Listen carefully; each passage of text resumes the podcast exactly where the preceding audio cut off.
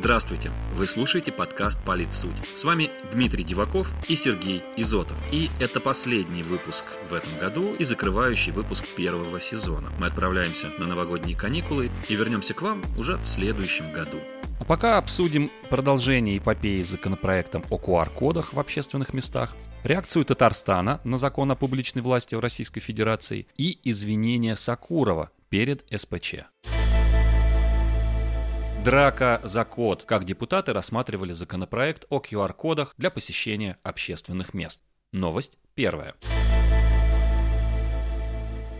Государственная Дума на прошлой неделе приняла в первом чтении законопроект закона о ковид-сертификатах для посещения общественных мест. Он предусматривает необходимость предъявлять QR-коды, медотвод или справку о перенесенном заболевании при посещении общественных мест и массовых мероприятий. Обсуждение этой инициативы вызвало бурную дискуссию в Нижней Палате. Чуть не дошло до драки. Коммунисты растянули плакат против QR-фашизма. Единороссам это не понравилось. В результате депутаты обеих фракций начали спорить и толкать друг друга. Несмотря на весь этот цирк, за документ проголосовали 329 депутатов против 87, один воздержался. Среди тех, кто не поддержал проект, были представители КПРФ, Справедливой России за правду и новых людей. По их мнению, закон нарушает права россиян. Второе чтение законопроекта пройдет не раньше, чем через месяц. Его повторно направили на месяц для обсуждения в регионы, Совет Федерации, правительство РФ.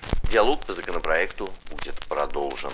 Подытожил рассмотрение документа спикер Госдумы Вячеслав Володин. Доработать проект попросил депутатов и президент России Владимир Путин. Он подчеркнул, что документ должен быть ясным и понятным. Политтехнолог Алена Август не удивлена, что законопроект вновь отправлен на доработку. По ее словам, было сразу понятно, что с первого раза не получится сделать все как надо. Понятно, почему отклонили законопроект по QR-кодам на транспорте. Потому что уже не очень хорошая история попытки таких QR-кодов в той же Казани. У нас нет быстрой системы считывания QR-кодов, а там, где их считывают люди, нет культуры общения. Это до сих пор раздражающий фактор, и это до сих пор не вошло в привычку. И это пока не автоматизировано, отметил отметил эксперт в разговоре с подкастом «Политсуть». При этом, по словам эксперта, уже есть и мировая практика. Так, в больших универмагах Стамбула, чтобы попить кофе в ресторане, есть турникеты, как в метро, которые считывают электронные коды. Поэтому, как только в России найдут способ быстрого считывания QR-кодов, то будет и попытка принять закон о ковид-сертификатах на транспорте второй раз. Есть претензии и к уже одобренному Госдумой законопроекту, несмотря на все заверения парламентариев, что этот документ рамочный и он только фиксирует то, что уже есть в регионах. По мнению госпожи Август, было бы правильным четко и детально расписать, что и как действует. А также нужно понимать, что всегда будет часть граждан, которая никогда, ни под каким страхом никакого нового штамма не будет ставить прививку. И об этих людях тоже надо думать, заключила эксперт. Татарстан теряет президента. Почему в республике не оценили закон о публичной власти в Российской Федерации? Новость вторая. Госдума и Совет Федерации приняли закон о публичной власти в России. Он позволяет главам регионов избираться более двух раз, а также устанавливает единый срок их полномочий – 5 лет. Также законопроект унифицирует название должности главы субъекта и регионального органа исполнительной власти – правительство. При этом в Татарстане, где эта должность называется президент, выступили против части положений законопроекта, заявив, что они нарушают нормы Конституции. По мнению генерального директора Агентства политических и экономических коммуникаций Дмитрия Орлова закон о публичной власти закрепляет новый формат отношений между федеральным центром и региональными элитами. Региональные бароны закончились, кажется, навсегда. Обсуждение закона показало, политика Кремля по укреплению вертикали власти остается одновременно последовательной и гибкой, подчеркнул в беседе с подкастом «Политсуть» политолог. Он отметил, что в ходе обсуждения законопроекта ярко проявилась позиция депутатов Госдумы от Татарстана, не поддержавших его, в том числе в связи с содержащимися а, в нем нормами об унификации наименований должностей высших должностных лиц регионов. По большому счету, элита Татарстана, заняв агрессивную позицию, хотела начать большой торг с Кремлем. Это выглядело довольно архаично, как отсылка к практикам, если не 90-х, то начало 2000-х. Ясно, что реакция элит республики на законопроект не только очевидно не соответствовала существующему положению, но и выстраивалась без учета политической логики руководства страны. Для него неприемлемы любые попытки манипуляций и давления отметил эксперт. Таким образом, власти Татарстана просчитались. По мнению господина Орлова, приведение нормативных актов республики в соответствии с новыми федеральными нормами произойдет теперь после подписания закона президентом и не исключено, что реализовывать эту задачу на уровне региона будет уже новая команда управленцев. Сакуров и президент. Зачем кинорежиссер извинился за спор с Путиным? Новость третья.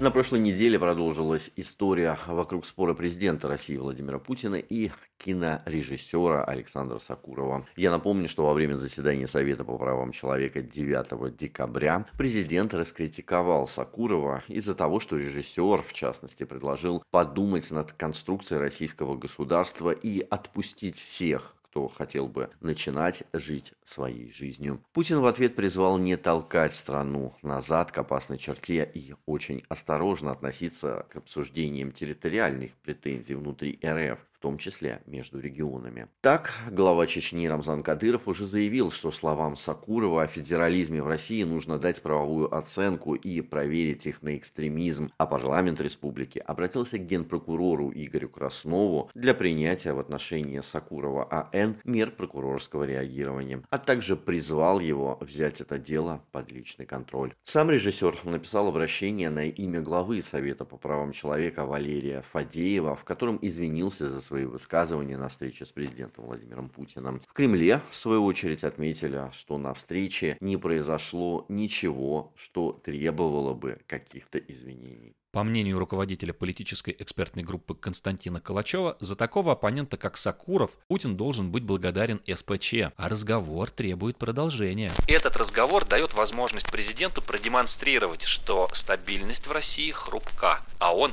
ее необходимый элемент. Показать наивность и опасность идей отдельных представителей интеллигенции, которые артикулируют расхожее мнение части обывателей. В общем, я бы даже подумал, что это все постановка, если бы это не было на самом деле импровизацией, отметил эксперт в разговоре с подкастом «Политсуть». Господин Калачев уверен, что Сакурову надо объявить благодарность за то, что добавил во встречу драматургии и перца. А уж какой роскошный подарок он сделал нашим государственникам, став мальчиком для битья, считает он. Извиняться перед главой СПЧ Фадеевым ему не в чем. Более того, Фадеев должен быть рад, что так ловко удалось переключить внимание с неприятных проблем и тем на воспитательную беседу о народном единстве и межнациональном согласии. То, как раздули выступление Сакурова, говорит о том, что Путин положил его на обе лопатки, подытожил политолог.